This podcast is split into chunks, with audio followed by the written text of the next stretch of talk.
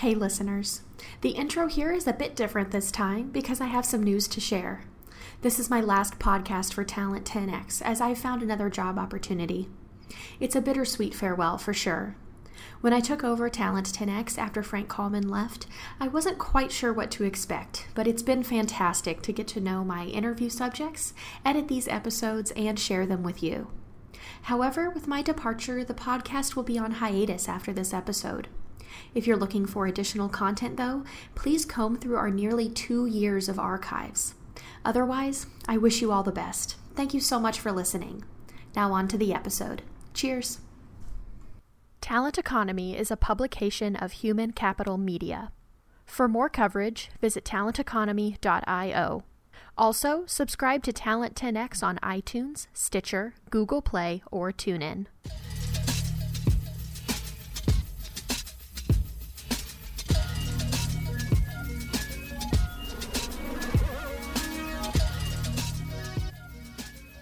Hello, and welcome to this week's edition of Talent 10X. I'm your host, Lauren Dixon, Senior Editor over at Talent Economy. Joining me are two guests Rick Bell, Editorial Director at Human Capital Media and self described class clown, and also Ed Frauenheim. He is a former Associate Editorial Director at Human Capital Media, and he currently works as Senior Director of Research and Content at Great Place to Work. He is a co author of A Great Place to Work for All. Thank you so much for joining me, Rick and Ed. Yeah, um, certainly not the valedictorian here. I wasn't either, uh, but also glad to be here. Thank you. So, today we're going to do something a little different with the podcast. We're having both of you on to go head to head about generations and what they demand from the workplace. So, a little bit of background on how this came to be. For Workforce Magazine, a sister publication of Talent Economy, Rick wrote an op ed about how new generations aren't quite so different from older ones. He wrote sort of a faux commencement speech full of Gen Z buzzwords, which was very entertaining to read, but I will omit for time. But so our listeners are aware, I'll read a little bit from your op ed, Rick. Generation Y has been poked, prodded, and overanalyzed in the workplace to the point of near paranoia. Hundreds, if not thousands, of books offer overhyped drivel like What's Wrong with Millennials in the Workplace to simply Understanding Millennials in the Workplace. This generational obsession is a load of crap. I never got it and still don't. Rick goes on to say to Gen Z Some experts contend that you can be choosy about your job in this economy. Don't accept your first offer, one so called culture expert wrote, since you may be stepping into a dangerous company culture. What an incredibly arrogant and ignorant statement. You can't even know that there will be a second offer. Rick goes on to say that experience is more important than company culture in those early jobs. That's right, fam. Can't even know what you're going to be getting into. Um, and uh, yeah, I, I, I, truly firmly believe that that uh, as good as this economy really is, that there's there's still trouble finding jobs for for young people. Um, and we'll get into that in a little bit. I know. Yes. So to this column, Ed had a rebuttal headlined Advice for Gen Z Demand a Better Workplace Than We Did. Ed said in his op ed Rick's faux commencement speech to the class of 2018 can be summed up simply nothing really changes. As a result, members of Gen Z coming out of college should not expect anything different from the work world than what us older folks have faced. Young people, don't buy the depressing vision he's selling. Because you can push for a much better work life than we older fogies have tolerated. We boomers and Gen Xers traded in job stability for work arrangements that have been rife with job insecurity, reduced worker bargaining power, stagnant wages for most employees, and, most recently, a lot of involuntary gig jobs. You Gen Zers can look at the millennial generation to see a cohort of people successfully protesting the way things have been done. They have forced organizations to take work life balance more seriously, to build more meaning into jobs, to provide more feedback and career development. And unlike when Rick and I first got into the workforce, young people today have tools of transparency at their disposal. Using these tools, new graduates can choose to apply to companies that are likely to create a positive workplace culture. So, Gen Z, please choose idealism over cynicism. demand a better workplace than we did. Thank you, Lauren. Well, well excerpted there. Thank you. Um, so there are some strong opinions in here. So I'm curious, reading each other's stories, where did each of you find value and where do you hold steadfast in your opinions? Well, let me start because in Ed's op-ed, he uh, he says right here, in a sense, Rick is right. It's like drop the mic. end of end of podcast. Um, uh, Ed Ed obviously makes a lot of good points, and uh, but it's a lot of pie in the sky. I, I again, I go back to the reality that there's a lot of young people out there, a lot of Gen Zers who are just desperate to get their first job, and sometimes you have to forego culture in order to get your first job. Fair enough. Uh, you know, and this is a long-running uh, argument, Lauren, that Rick and I have had. We, I, I, sometimes call him cynical Rick, and I'm like the idealist. Uh, uh, we're eight years of, of doing this when we work together. And, and I do acknowledge, like you're saying, Rick, a lot of people can't be completely choosy about their jobs.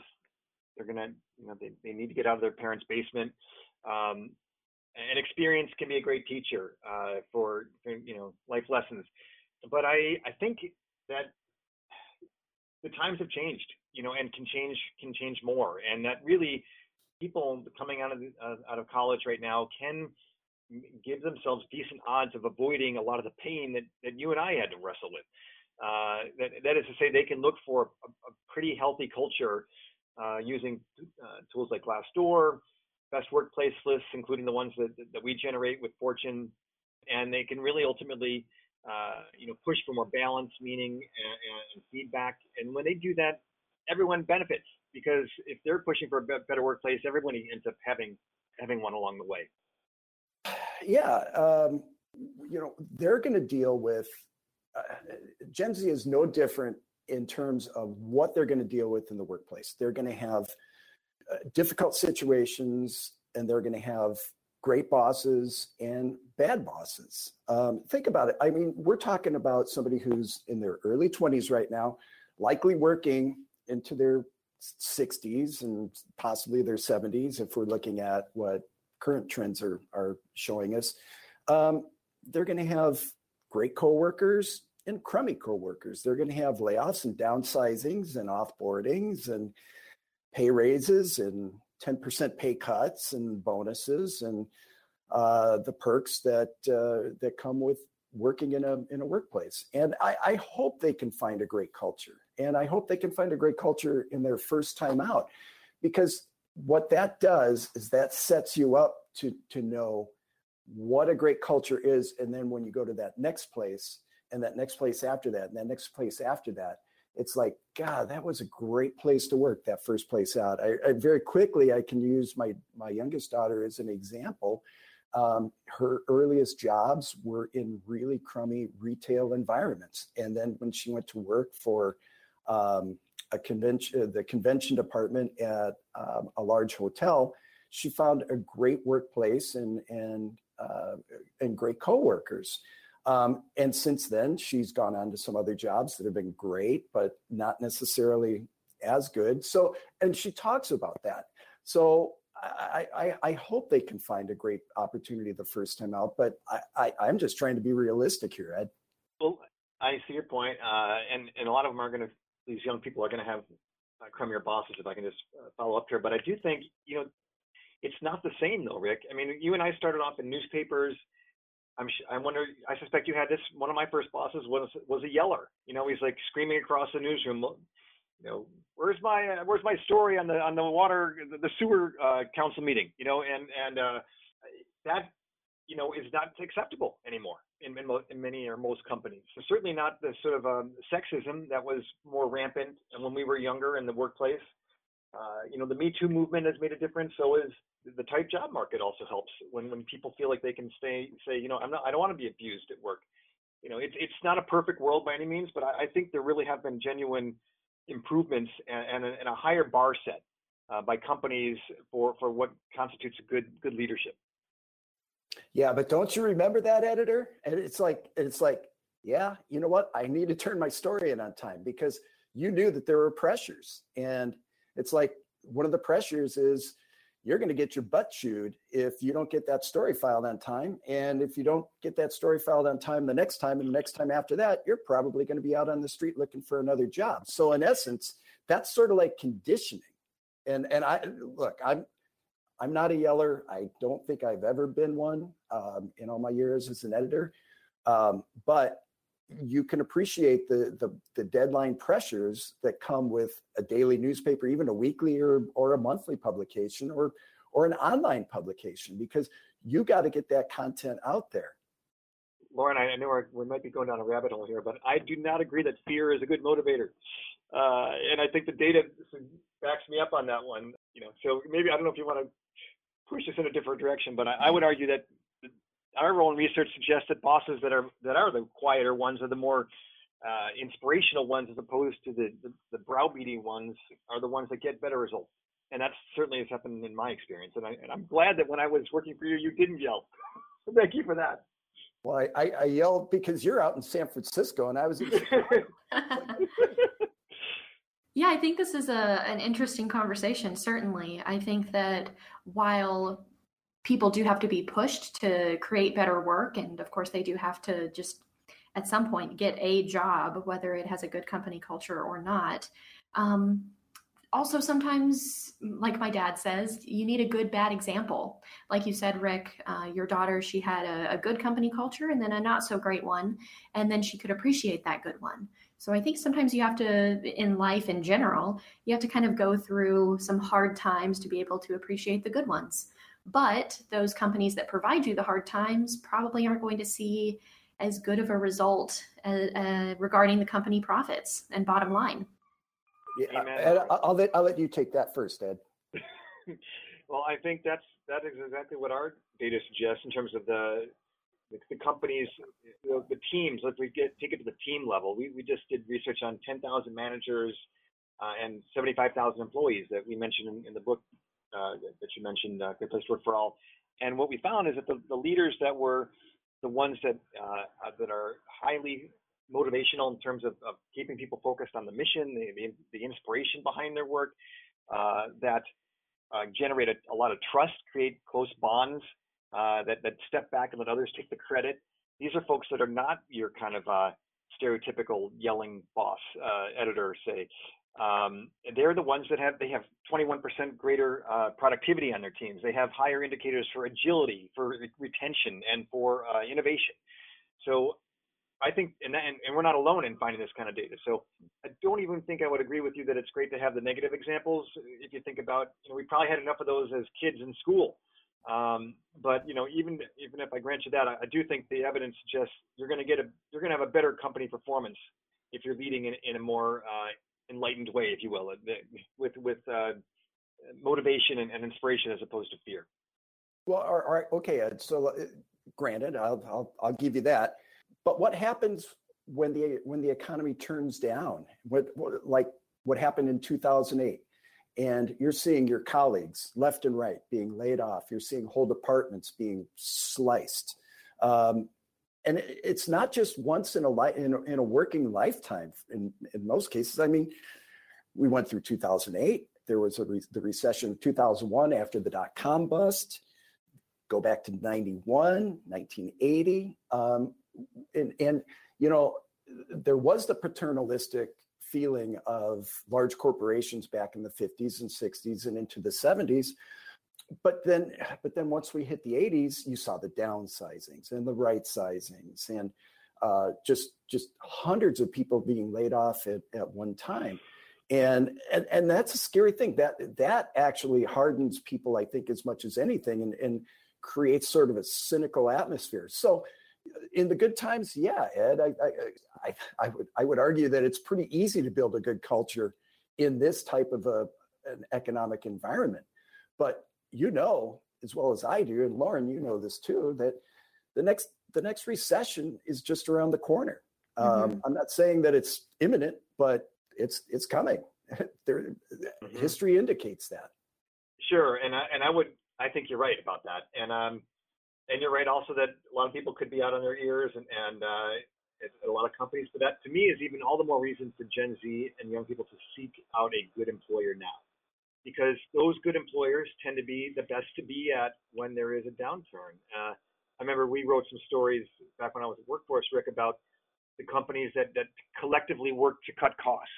Uh, your HCL Technologies, for example, uh, or companies that chose furloughs as opposed to mass layoffs. I've been uh, studying like the chip company Nvidia. Uh, you know, not in the face of a well, maybe it was actually around a recession, but they, you know, they kept a lot of employees for a unit that wasn't working out for mobile phone chips, and they they said find another place to add value, and they ended up making the, the technologies that's driving self-driving cars. So it's vitally important that you try to get to one of these places because you're most likely to survive the recession unscathed or, or doing well. And I would also say this is an issue that goes beyond, you know, our our parameters of the workforce because I think it's uh, something that uh, young people should be thinking about in terms of what does our social safety net look like as a country, you know, even as a world. Uh, if, if, we're going to allow for kind of economic insecurity uh, at a mass level, I, I, think that's the kind of thing that you know we're we are seeing people, not just young people, but I think that that's part of the populist push that, that Bernie Sanders and Donald Trump captures. Like this economy is not really working uh, because there's too much of this turmoil and turbulence. And uh, so that's at a, at a broader level. But I do think I would urge young folks to try to get to those good workplaces because they will best be served during the, the recessions, that as I agree with, and I agree with you that they're coming. So now I'm sure you're you're all aware of the narrative of the job hopping millennial, and I'm sure in your words, Rick, this is overhyped drivel. And I'm sure that will continue with Gen Z and likely whatever the next generation is. And so before I ask my question, I'll share some debunking of this that I wrote last September. I spoke with Emy Sok, an economist at the Division of Labor Force Statistics at BLS. He said tenure of people in their 20s has been mostly flat since the 80s when data collection on the trend began. BLS data finds that this trend of tenure is not so much a generational issue, but rather is a characteristic of where someone is in the employee life cycle. So, with people nowadays, there is that employment life cycle issue, but I'm also curious if job churn among young people is a chicken or egg situation. Are employers investing less in young people because they assume they'll just jump ship after a year or two? Or are young people moving jobs because there is an, a lack of investment in them to begin with? Um, How come you get I, to go first again? Uh, you went first last time. Want to go first again? Fine, go. All right, wait. So, you know, just trying to be fair here. Um, if I can, if I may, can I take this first, Rick? Go. here, I'm going to do my jujitsu move and jump in. I think, Lauren, I love your research on that. I, I hadn't actually read that that work of yours, and I but I love it, and it dovetails with our research a great place to work as well. And I'd say it's the egg, not the chicken. In other words, the the idea that millennials will stay at a workplace when it's a great experience for them, which usually includes career development investments. And it, I, I would frame it more that they have high standards than that they are hopeless job hoppers. Because uh, what we found is that when millennials uh, don't experience a great culture uh, on our Trust Index survey, uh, we and we've now we're getting results from about 500,000 employees on an ongoing basis. Only about 5% of millennials want to stay. They say they want to uh, stay at their organization for a long time. But when uh, employees do experience a great work culture, somewhere uh, like nine out of 10 of them want to stay for a long time. Um, and maybe to your point about the life stage, you know, we found that uh, baby boomers are a lot less tolerant of a crummy workplace. You know, like 14 or 15 percent of them will stay at a workplace for a long time. Will say they want to stay for a long time, even if they're not experiencing a great culture. And again, more than 90% of them will stay if it's a great work uh, uh, culture. So they, you know, people of all generations want to stay great workplaces. Is what we found. And millennials just they have a high uh, expectation out of their companies, and maybe it is partly that they have more opportunities to jump around because they don't have families to take care of. But uh, I, I think that it's not a, a hopeless situation that, that, that young people are going to jump around. If you have a great culture for them, if you do show that you're caring about their training, their uh, how they can increase their skills, that's really important to them. Uh, you, you, will you will find that they'll stick around. Yeah, absolutely. Learning and development is truly crucial to creating a, a, a good workplace. Um, that being said, uh, I mean, I just harken back to my early days, and I was I was always looking for that next step up the ladder. Um, not because I wanted to hop jobs. Yeah, sometimes because the environment was maybe was better at another place. but it was opportunities. So you go from being a, a first-time reporter to being um, an associate editor, or you go to you go to be uh, an assistant managing editor, or you become the managing editor. You know, it, it's it's that career progression. Um, that's what drives a lot of people, and and then there's maybe maybe you find this one place that you just absolutely love, and the the pay is right, the work environment is good, the your your living situation is is good. Um, but there's always that drive to do something better and do something uh, to, to, to achieve more. So I don't think it's millennial job hopping as much as it is a young person trying to achieve more and climbing that ladder. Rick, but I, I think that makes sense for especially talking about our generations. But I do don't you think that there is, and I, I have seen research to this point um, that young people are less interested in achieving more and they and they're less interested in the ladder as they are maybe a lattice. That was a phrase that one one consultant or, or thought has used. Uh, they want to try. They want new opportunities. They want new skills. They want to almost have like a backpack full of skills. But they're so much more interested in, in you know life outside of work that uh, the sacrifices that our generations, you know, I'm a Gen Xer, you're a Boomer, uh, we're willing to make don't make as much sense to them. I'm silent generation, Ed. You're very unsilent. I'm just the silent person, uh, the silent type. Um, yeah, okay. I, I, still think that whether you're a millennial, uh, and yes, okay. So so let's let's say if you're in a large organization, and I, am just going to throw out Aon. Um, let's say you're in a large organization that has tens of thousands, if not hundreds of thousands of employees the opportunities are going to be greater for you to stay with that organization and move within the company. Um, but at smaller organizations, the, human capital media being one, or or some of the even even Crain's, which Ed and I used to work for, um, it, the opportunities to move aren't as great, and so you have to look outside the organization to find that opportunity to a make more money, b move up in your career, and c find an environment that is is right for you. And I will say, Ed, that finding that environment is number three on most people's list. Now, dispute that with your numbers. I don't immediately have a number for that. I know that, but I think people do want to have um, a strong sense of purpose.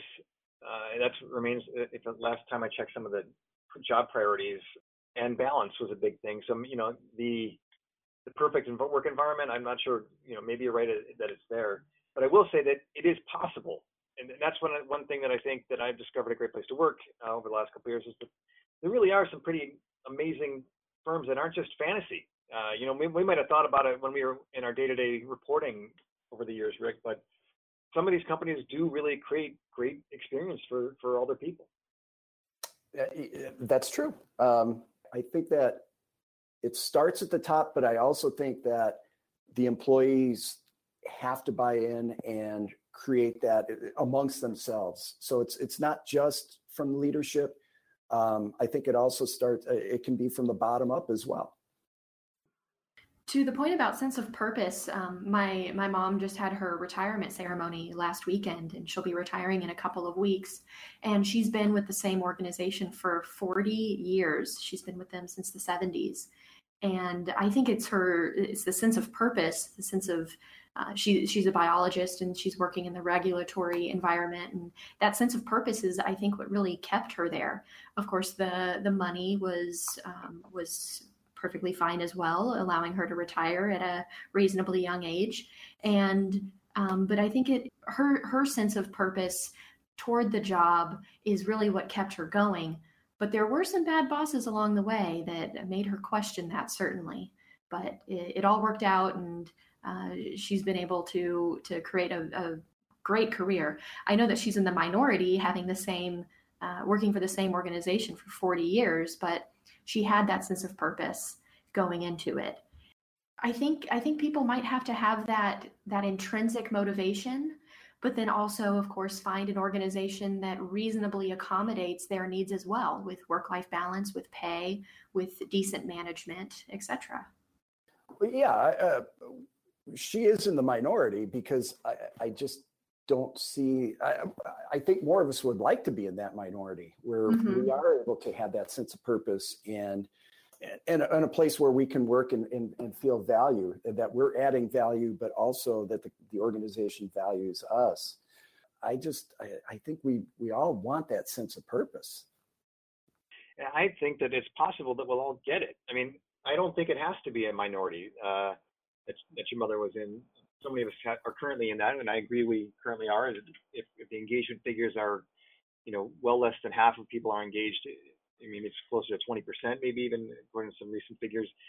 Um, but I think that's one of the exciting things about encouraging young people to demand more, uh, because I think we've seen millennials make a dent in, in what companies are having to, to do, and and I my tendency is to trust people to have that intrinsic motivation, Lauren. Um, mm-hmm. uh, that that if you and, and, it's really the the function of leaders. Uh, can can they bring it out of, of, everybody? Can they bring out the best? Can they mac- what we talk about maximize human potential? It, it, sounds a little cold potentially, but really we're talking about just bring bringing the best out of people. You know that that's the business term you might say the, the maximizing of human potential.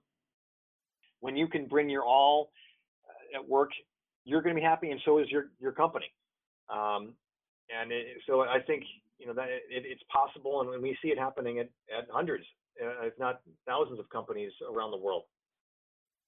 I don't know if I like this, Ed. We're agreeing too much. so, on that high note, I'm going to ask the last question. Uh, what advice do each of you have for employers hoping to be a great place to work for all generations? I'll, I'll let Ed start. You can go first, Rick. Uh, now we're being so nice to each other. so seriously, yeah, you, you're called. Do you want me to go first? Do you want to go first? Uh, I'll go first. Good. All right. So, how can they be a great place to work for all generations? Managing across generations does have its challenges. Um, I, I think you still manage a boomer in many of the same ways that you manage a Gen a Gen Zer or a Gen Y or a Gen Xer. I, I just see that there are basic management principles: uh, caring, trust, um, sometimes having to be uh, sometimes having to be the bad guy, but treating everybody fairly and being transparent. Um, and I think it starts at that management level. You can have your leadership, a, a Elon Musk type person uh, who's charismatic and uh, potentially a great leader um, but I think you need that that ground level management to really be able to uh, keep all the employees focused and working toward a common goal. And there are times when you have to be a tough guy, and there are other times when you just have to sometimes coddle them. But I think it, I think that's where it begins, and I think that's how you really develop a, a great place to work. I would I would agree with you that, that leadership and management is again. Is really You're agreeing with me again? Well, I'm gonna I'm gonna disagree too. I mean, our our research suggests that that relationships are at the center of a great workplace. Um, uh, this is what our founder found when he studied workplaces more than 25 years ago, uh, writing the first book about the 100 best companies to work for, uh, and that the, the, most important one, the relationship with your leader uh, for employees.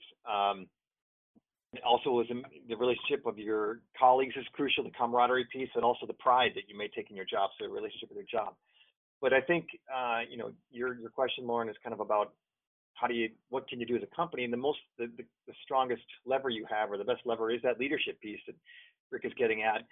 Uh, and I, I do think there are some common you know universal ones for all the generations. Uh, and like you said, Rick, trust is at the center, like respect and fairness, credibility are the, the terms we use but part of that respect piece, I think, is listening to people of different ages and generations. And one thing that, that I have, you know, I, the, the research I've seen that moves me in terms of some of these generational differences that matter are, say, the what what some people call like the psychological narrative of different generations. And for example, um, I, I, was talking to the folks at Workday, uh, you know, one of the HCM vendors, but also a great workplace. They have, you know, paid attention to the notion that that, that, that Gen X, for Gen X, people giving feedback is like scary. You know, usually people like me got feedback when we're in trouble. So the concept of, of feedback is like, you know, it's a it's a threat, right? But for Gen Y, for millennials, if they don't get feedback, it's a threat because then they're they're not sure they're on the right path. Uh, they're staying in, in touch with the, the, leaders or the people that matter to them. So it, it's a radically different mindset there, and and you have to kind of pay attention to to doing that, getting everyone on the same page, or at least or personalizing how you how you manage those folks. Yeah, but see, Ed, um, I don't, I, I, I think the millennials are the ones who are finally voicing that. You know, it's I remember plenty of hmm. times, just like, damn, am I doing a good job here? Am I am I doing okay? Nobody's saying anything to me, but I wouldn't voice it. Now we seem to have mm-hmm. a generation um, of workers who are coming out and saying things like that, and and it's become common knowledge that there needs to be reinforcement. And you know, you can talk about helicopter parents, or you know, everybody gets a trophy, but uh, ultimately, that's a good thing. Um, to be able to provide feedback. You're getting so soft in your old age, man. Uh, hate it. I, I, I, I, like what you're saying, and uh, every, everybody does want that connection, right? And but up to now, it's it's that's been our our preference, or or the when we get feedback, at least you know, I, I know you're an older fogey than me, dude. So, uh, but it, it, it there is a, a ring of truth to that. When I heard that story from from Workday's uh, head of head of HR, Greg Pryor, he was basically saying, yeah, it, it rang true to me that if you're going to get called into the boss's office, normally that's a problem because we got so little feedback.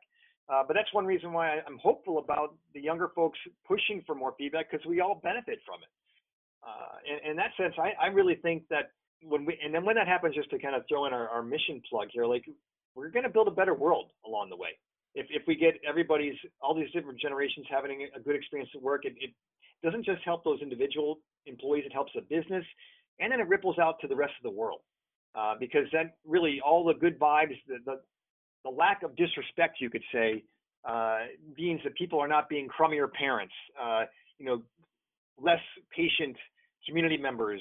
It, there's a lot of goodness and, and positive energy that, that spills out of organizations when they are great places to work for everybody, for all. And, uh, and Gen Z can really be at the heart of this, this hopeful movement.